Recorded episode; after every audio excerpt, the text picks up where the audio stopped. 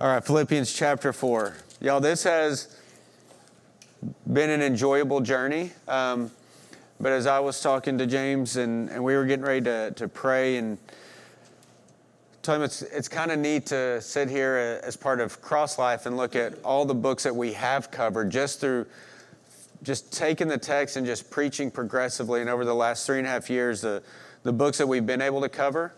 And um, so my prayer this morning was that the Lord calm me so that I'm not in such a rush, joyful rush to finish Philippians that I forget to worship Him before then. And, um, and so I've, that was an answered prayer, just being able to worship the Lord. But it is kind of nice, like you're getting to the end of Philippians and you're just like, oh, we're almost there. And then what's the next book? And then we're going to dive into it. But what I hope we can say is that we are whether it's Jared or Andy or me or anyone else that God calls to, to preach from here, that we are faithfully preaching the text for what it was meant to say, what it still says to us, and how it glorifies God.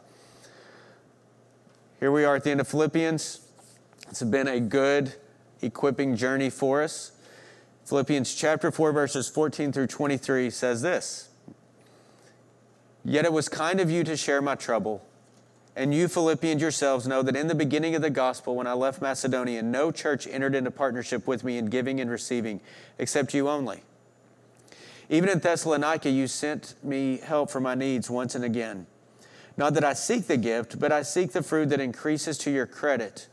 I have received full payment and more. I am well supplied, having received from Epaphroditus the gifts you sent, a fragrant offering, a sacrifice acceptable and pleasing to God. And my God will supply every need of yours according to his riches in the glory of Christ Jesus. To our God and Father be glory forever and ever. Amen. Greet every saint in Christ Jesus. The brothers who are with me greet you. All the saints greet you, especially those of Caesar's household. The grace of the Lord Jesus Christ be with your spirit. And then the letter ends.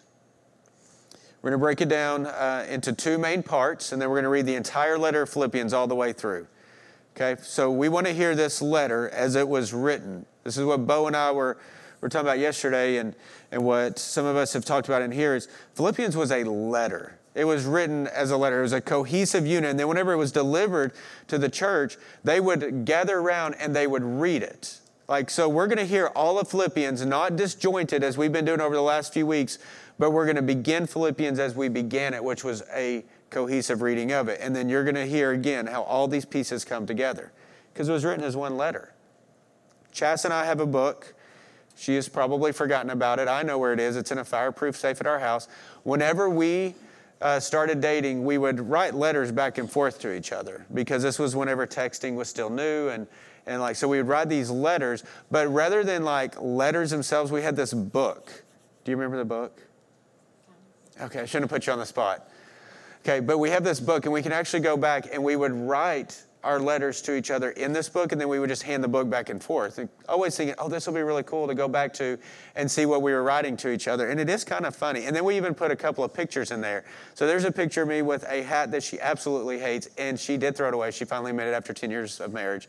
But it was, a, it was my favorite hat. It had a four leaf clover with a skull right in the middle of it, and it was beat up and tattered. I loved that hat. It will be forever remembered in that book and book alone. But it disappeared. She denied knowing whatever happened to it. She finally admitted that it probably disappeared because she hates skulls and crossbones. So there are pictures in there too, but it's also this letter back and forth that we can go back and visit.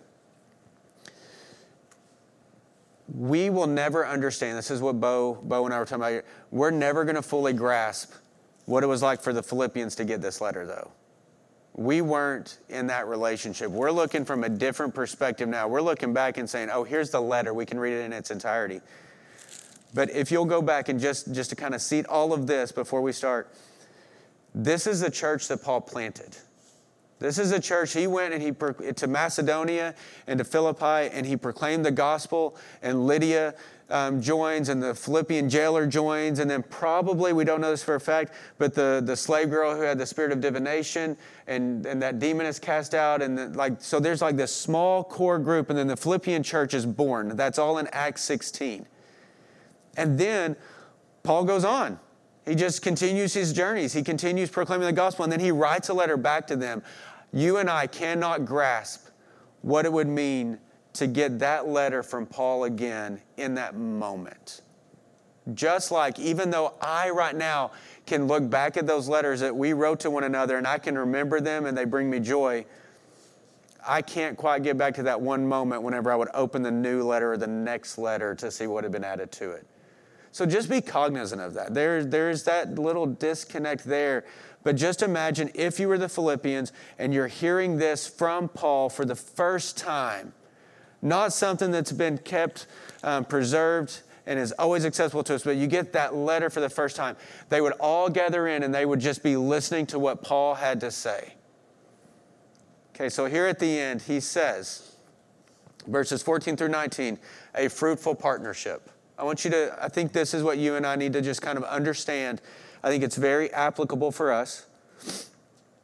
But in verses 14 through 19, just kind of recap, says, Yet it was kind of you, Philippians, to share my trouble. And you, Philippians, yourselves know that in the beginning of the gospel, when I left Macedonia, no church entered into partnership with me in giving and receiving except you only. Even in Thessalonica, you sent me help for my needs once and again. Not that I seek the gift, but I seek the fruit that increases to your credit. I have received full payment and more. I am well supplied, having received from Epaphroditus the gifts that you sent, a fragrant offering, a sacrifice acceptable and pleasing to God. And my God will supply every need of yours according to his riches and glory in Christ Jesus. So I just, I put as my own heading here a fruitful partnership because I think that that's what we need to be reminded of. He's reminding the Philippians of what they're doing, and then I think we need to be reminded of what we're doing whenever we're giving to missionaries, whenever we're giving to the church, whenever we're giving to the pregnancy center. We're not giving money, we're partnering. And so let's just kind of kind of take a look at, uh, at this, but he layered this in. Go back to, to Philippians chapter 1, verses 3 through 5.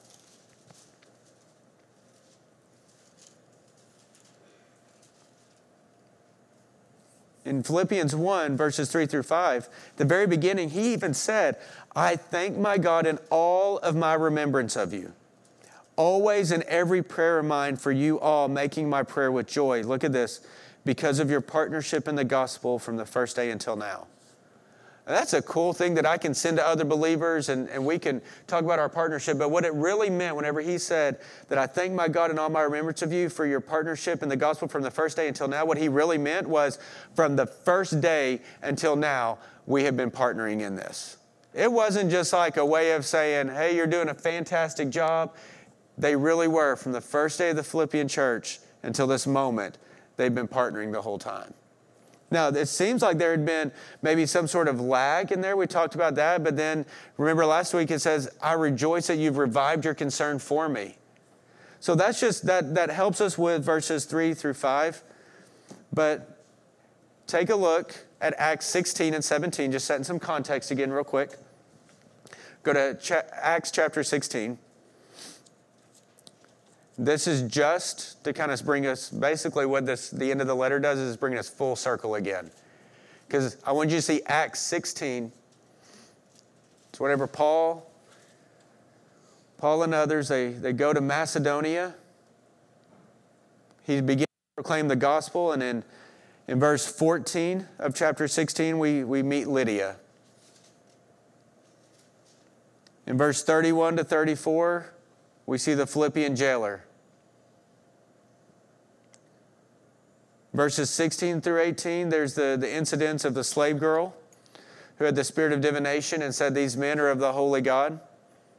And that was cast out. We don't know if, if she is truly with Lydia and the Philippian jailer, but we know that there are two converts that happen in Acts 16. That is how the church began in Philippi. Two believers. And two believers is enough. Okay, now if you flip to Acts 17, then you'll see that Paul travels to Thessalonica. They move on to Thessalonica. So Acts 16 is Macedonia, that's where the Philippian church is. And then Acts 17, that's whenever he's going to go to Thessalonica. Okay, why does that matter? Go all the way back to Philippians now. I just want you to have those two points so that you can always go back. Whenever it's really neat, here's what I did for ever.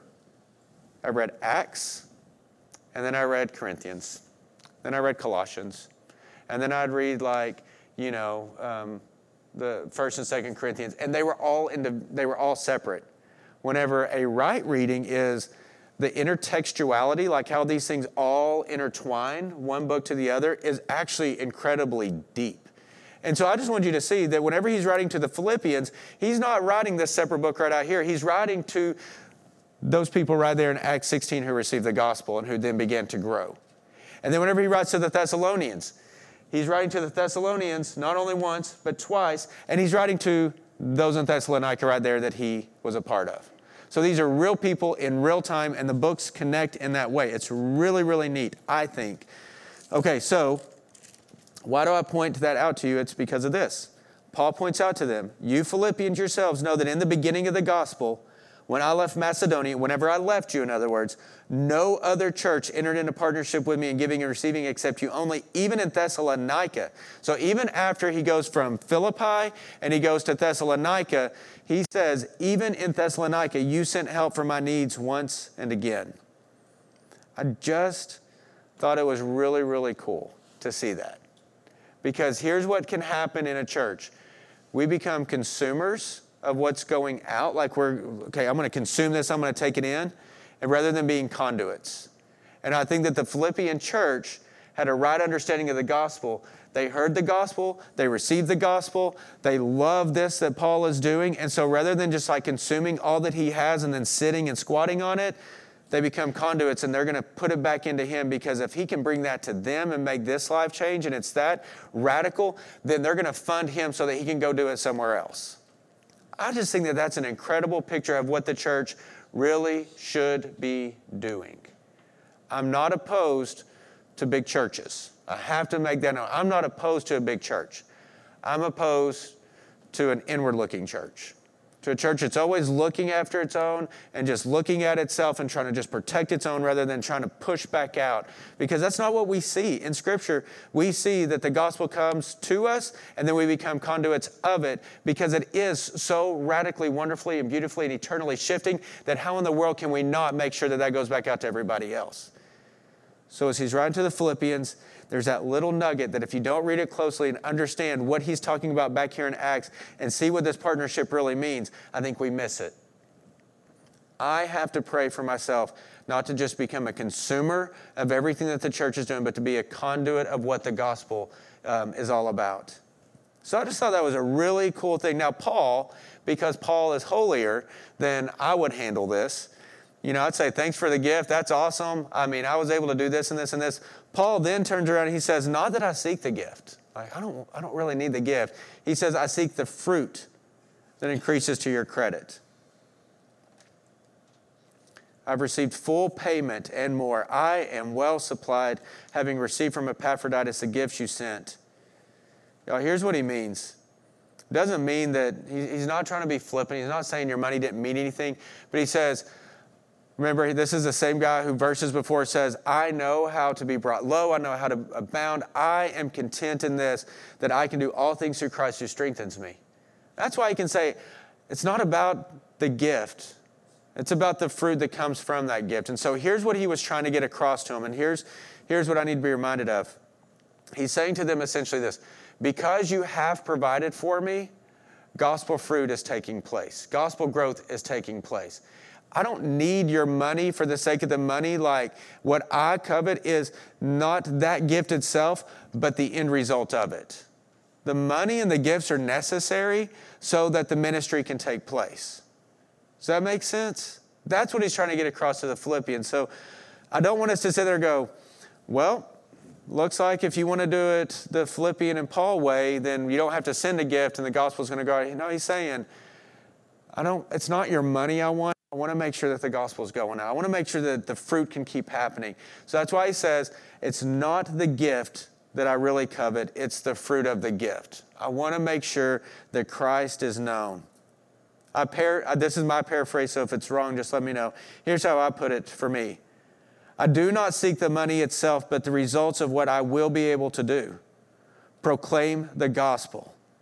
Because you've sent me this gift God's glory will be known more because of your partnership. It is not about the money itself, it's about the end result of the gospel being proclaimed. Y'all, this is why we give to the missionaries. This is why we give to other agencies. 30% of what Cross Life takes in, we send back out to different agencies that we know are proclaiming the gospel. But get this, we're not funding their ministries. That's, that's essentially, if you want to look at the money side of it, we're funding ministries. That's not what we're doing. We are partnering with them. We're allowing them to do ministry in ways that we cannot because we're doing ministries in ways that they cannot. And when we are all doing our ministries and we are partnering together, yes, there might be an exchange of funds and talents and treasures and all that. Like there might be that exchange, but whenever we are truly giving to missionaries that are proclaiming the gospel and pregnancies that are proclaiming the gospels and schools that are proclaiming the gospel, then we know that the gospel is going out and the gospel going out will do the fruit that it is intended to do. It's not about funding, it's about partnering. That's a vast shift in our American culture. We have a tithe jar right back there. It's a little tiny jar. We still don't know what to call it. Sometimes Chas calls it the bowl, the tithe bowl. I call it the tithe jar. Where's the tithe plate? It's not gold plated, it's not silver plated. I don't know the last time it was sanitized, to be quite honest. It's just back there. Our heart at Cross Life is you give as God compels. And I'm going to talk about that a little bit more here in just a second. But I want you to know the, that the tithes and offerings do help the church to accomplish the ministry it's supposed to, but 30% is then reallocated to go back out so that we can fund a missionary who's in Beirut. And as our tithing increases, so does the amount that we can send back out. But, but instead of doing 10%, which is a temptation, that's like a, a valid model that many churches use, and that's, that's as they're led to do our heart from the very beginning, the reason that we were good with meeting in living rooms is so that we could take 30% and just send it back out.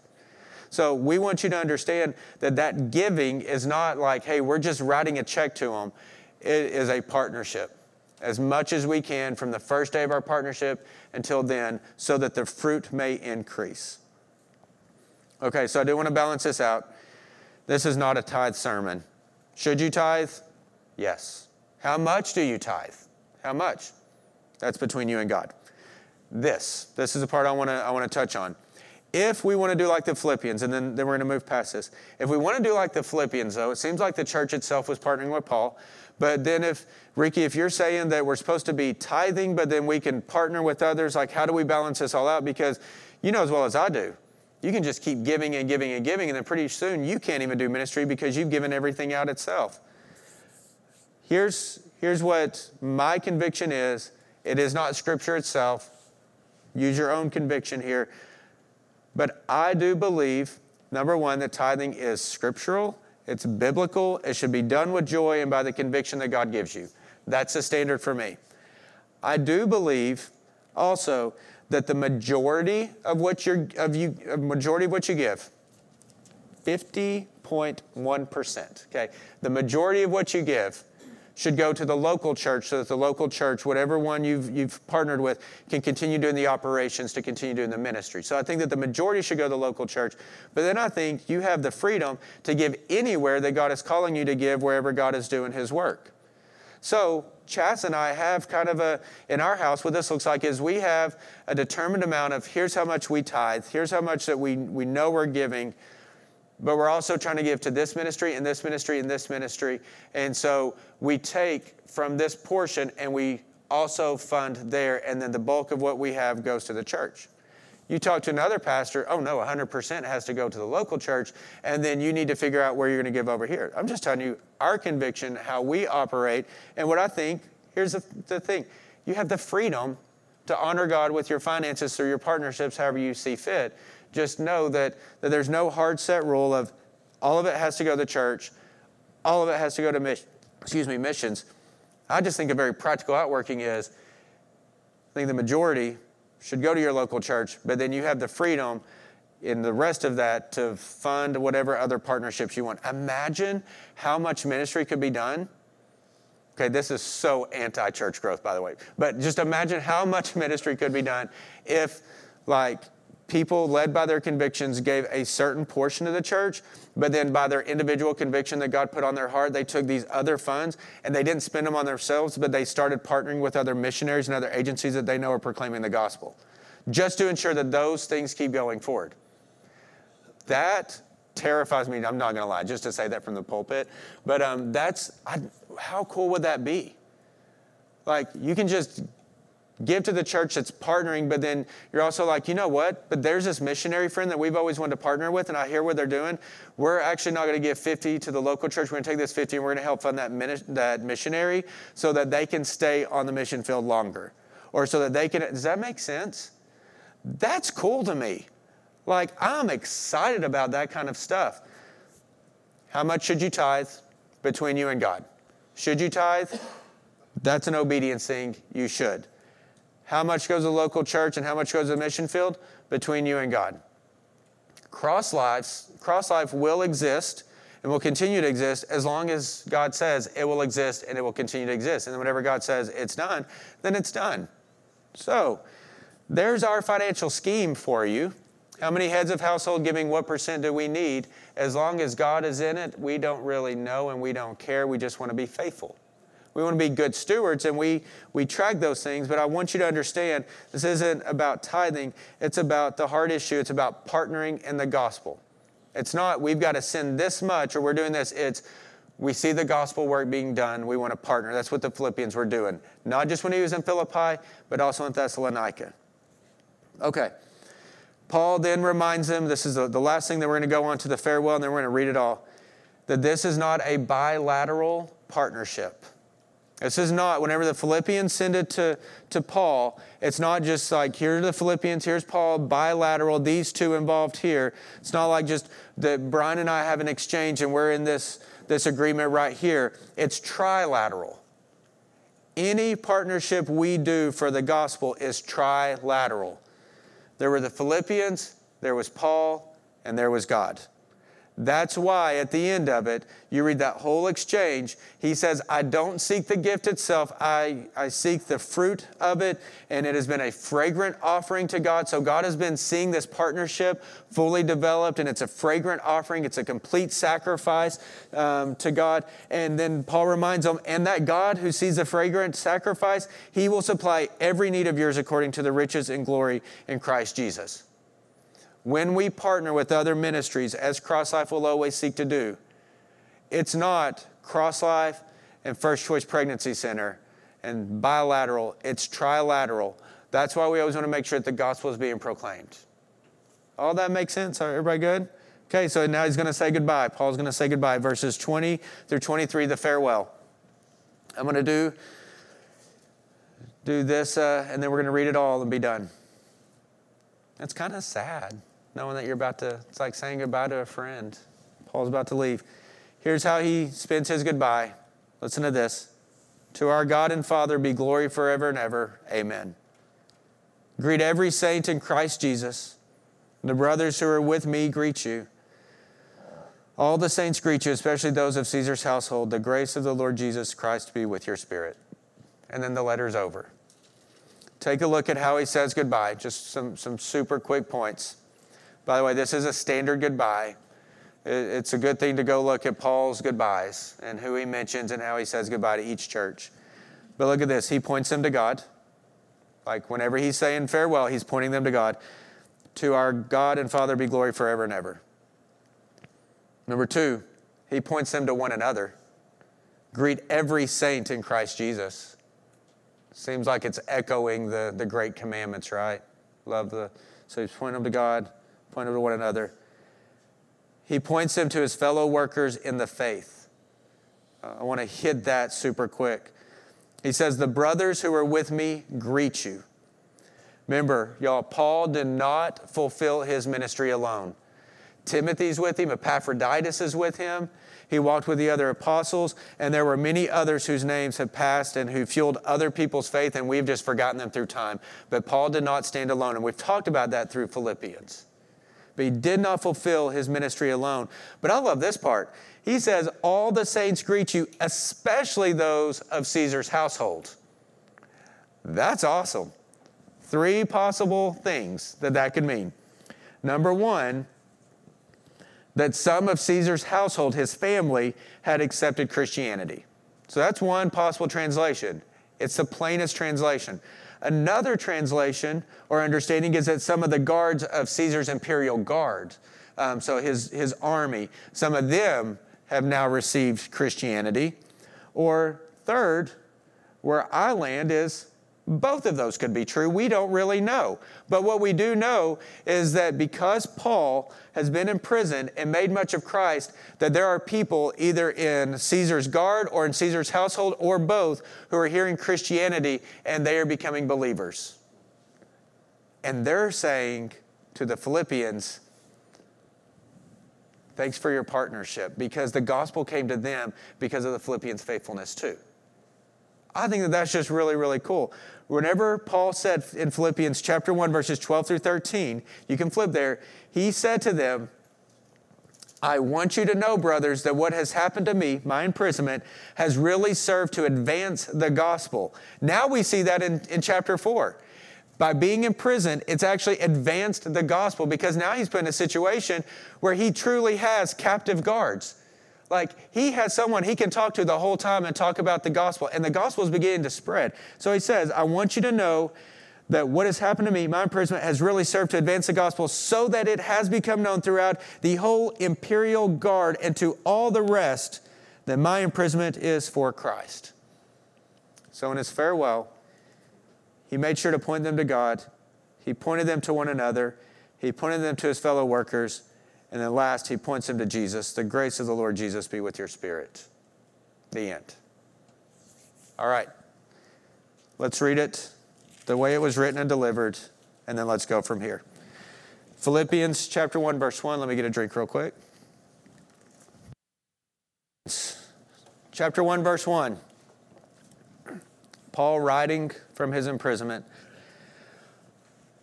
Paul and Timothy, servants of Christ Jesus, to all the saints in Christ Jesus who are at Philippi with the overseers and deacons, grace to you and peace from God our Father and the Lord Jesus Christ. I thank my God in all my remembrance of you, always in every prayer of mine for you all, making my prayer with joy because of your partnership in the gospel from the first day until now. And I am sure of this that he who began a good work in you will bring it to completion at the day of Jesus Christ. It is right for me to feel this way about you all because I hold you all in my heart. For you are all partakers with me of grace, both in my imprisonment and in the defense and confirmation of the gospel. For God is my witness how I yearn for you all with the affection of Christ Jesus. And it is my prayer that your love may abound more and more with knowledge and all discernment, so that you may approve what is excellent, and so be pure and blameless for the day of Christ, filled with the fruit of righteousness that comes through Jesus Christ to the glory and praise of God. I want you to know, brothers, that what has happened to me has really served to advance the gospel so it has become known throughout the whole imperial guard and to all the rest of my imprisonment is for Christ. And most of the brothers, having become confident in the Lord by my imprisonment, are much more bold to speak the word without fear. Some indeed preach Christ from envy and rivalry, but others from goodwill. The latter do it out of love, knowing that I am put here for the defense of the gospel. The former proclaim Christ out of rivalry, not sincerely, but thinking to afflict me in my imprisonment. What then? Only that in every way, whether in pretense or in truth, Christ is proclaimed, and in that I rejoice. Yes, and I will rejoice, for I know that through your prayers and the help of the Spirit of Jesus Christ, this will turn out for my deliverance, as it is my eager expectation and hope that I will not be at all ashamed, but that with full courage, now as always, Christ will be honored in my body, whether by life or by death. For to me, I'm sorry, for to me to live is Christ and to die is gain.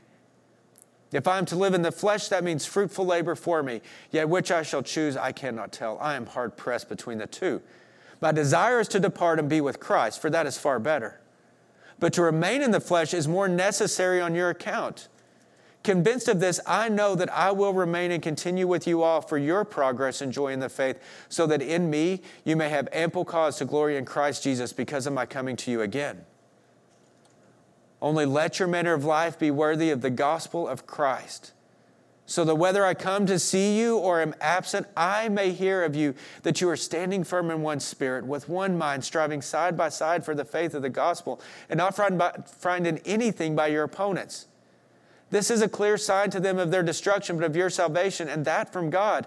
For it has been granted to you that for the sake of Christ, you should not only believe in him, but also suffer for his sake, engage in the same conflict that you saw I had, and now hear that I still have. So if there's any encouragement in Christ, any comfort from love, any participation in the Spirit, any affection and sympathy, complete my joy by being of the same mind, having the same love, being in full accord and of one mind. Do nothing from rivalry or conceit, but in humility count others more significant than yourselves. Let each of you look not only to his own interest, but also to the interest of others, and have this mind among yourselves, which is yours in Christ Jesus, who, though he was in the form of God, did not count equality with God a thing to be grasped, but made himself nothing taking the form of a servant and being born in the likeness of men and being found in human form, he humbled himself by becoming obedient to the point of death, even death on a cross. And therefore, God has highly exalted him and bestowed on him the name that is above every name so that at the name of Jesus, every knee should bow in heaven and on earth and under the earth, and every tongue confess that Jesus Christ is Lord to the glory of God the Father. Therefore, my beloved, as you have always obeyed, so now, not only as in my presence, but much more in my absence, work out your own salvation with fear and trembling, for it is God who works in you, both to will and to work for his good pleasure. Do all things without grumbling or questioning, that you may be blameless and innocent children of God without blemish in the midst of a crooked and twisted generation, among whom you shine as lights in the world. Holding fast to the word of life, so that in the day of Christ I may be proud that I did not run in vain or, in, or labor in vain. Even if I am to be poured out as a drink offering upon the sacrificial offering of your faith, I am glad and rejoice with you all. Likewise, you should also be glad and rejoice with me. I hope in the Lord Jesus to send Timothy to you soon, so that I too may be cheered by news of you. For I have no one like him who will be genuinely concerned for your welfare, for they all seek their own interest, not those of Jesus Christ. But you know Timothy's proven worth, how as a son with the Father he has served with me in the gospel. I hope therefore to send him just as soon as, as I see how it will go with me, and I trust in the Lord that shortly I myself will come also. I have thought it necessary to send to you Epaphroditus, my brother and fellow worker and fellow soldier, and your messenger and minister to my need. For he has been longing for you all, and has been distressed because you heard that he was ill. Indeed, he was ill, near to death. But God had mercy on him, and not only on him, but on me also, lest I should have sorrow upon sorrow. I am the more eager to send him, therefore, that you may rejoice at seeing him again, and that I may be less anxious. So receive him in the Lord with all joy and honor such men, for he nearly died for the work of Christ, risking his life to complete what was lacking in your service to me. Finally, my brothers, rejoice in the Lord. To write the same things to you is no trouble for me, and it is safe for you. Look out for the dogs, look out for the evildoers, look out for those who mutilate the flesh. For we are the circumcision who worship by the Spirit of God in glory in Christ Jesus and put no confidence in the flesh, though I myself have reason for confidence in the flesh also. If anyone thinks he has reason for confidence in the flesh, I have more.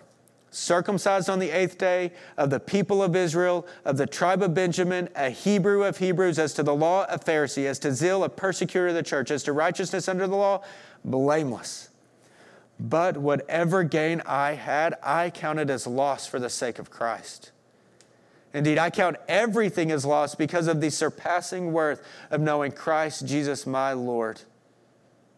For his sake, I have suffered the loss of all things and count them as rubbish, in order that I may gain Christ and be found in him, not having a righteousness of my own that comes from the law, but that which comes through faith in Christ, the righteousness from God that depends on faith so that I may know him in the power of his resurrection and may share his sufferings, becoming like him in his death, that by any means possible I may attain the resurrection from the dead. Not that I have already obtained this or am already perfect, but I press on to make it my own, because Christ Jesus has made me his own. Brothers, I do not consider that I've made it my own. But one thing I do, forgetting what lies behind and straining forward to what lies ahead, I press on toward the goal of the prize of the upward call of God in Christ Jesus. Let those of us who are mature think this way. And if anything, I'm sorry, and if anything you think otherwise, God will reveal that also to you. Only let us hold true to what we have attained. Brothers, join in imitating me and keep your eyes on those who walk according to the example you have in us. For many, of whom I've often told you and now tell you, even with tears, walk as enemies of the cross of Christ. Their end is destruction, their God is their belly, and they glory in their shame, with minds set on earthly things. But our citizenship is in heaven. And from it we await a Savior, the Lord Jesus Christ, who will transform our lowly bodies to be like his glorious body by the power that enables him even to subject all things to himself. Therefore, my brothers, whom I love and long for, my joy and crown, stand firm thus in the Lord, my beloved. I entreat Euodia and I entreat Syntyche to agree in the Lord. Yes, I ask you also, true companion, help these women who have labored side by side with me in the gospel together with Clement and the rest of my fellow workers, whose names are in the book of life. Rejoice in the Lord always. Again, I will say rejoice. Let your reasonableness be known to everyone. The Lord is at hand. Do not be anxious about anything, but in everything, by prayer and supplication with thanksgiving, let your requests be made known to God. And the peace of God, which surpasses all understanding, will guard your hearts and your minds in Christ Jesus. Finally, brothers, whatever is true, whatever is honorable, whatever is just, whatever is pure, whatever is lovely, whatever is commendable. If there is any excellence, if there is anything worthy of praise, think about these things which you have learned and received and heard and seen in me. Practice these things, and the God of peace will be with you. I rejoiced greatly in the Lord. Sorry, I rejoice in the Lord greatly that now at length you have revived your concern for me. You were indeed concerned for me, but you had no opportunity. Not that I'm speaking of being in need, for I've learned in whatever situation I am to be content. I know how to be brought low, and I know how to abound. In any and every circumstance, I have learned the secret of facing plenty and hunger, abundance and need. I can do all things through Christ who strengthens me. Yet it was kind of you to share my trouble. And you Philippians yourselves know that in the beginning of the gospel, when I left Macedonia, no church entered into partnership with me in giving and receiving except you only. Even in Thessalonica, you sent me help for my needs once and again. Not that I seek the gift, but I, I, seek the fruit of the gift that increases to your credit. I've received full payment and more. I am well supplied, having received from Epaphroditus the gifts that you sent, a fragrant offering, a sacrifice acceptable and pleasing to God. And my God will supply every need of yours according to the, his riches and glory in Christ Jesus. To our God and Father be glory forever and ever. Amen. Greet every saint in Christ Jesus. The brothers who are with me greet you, and all the saints greet you, especially those of Caesar's household. The grace of the Lord Jesus Christ be with your spirit. Amen.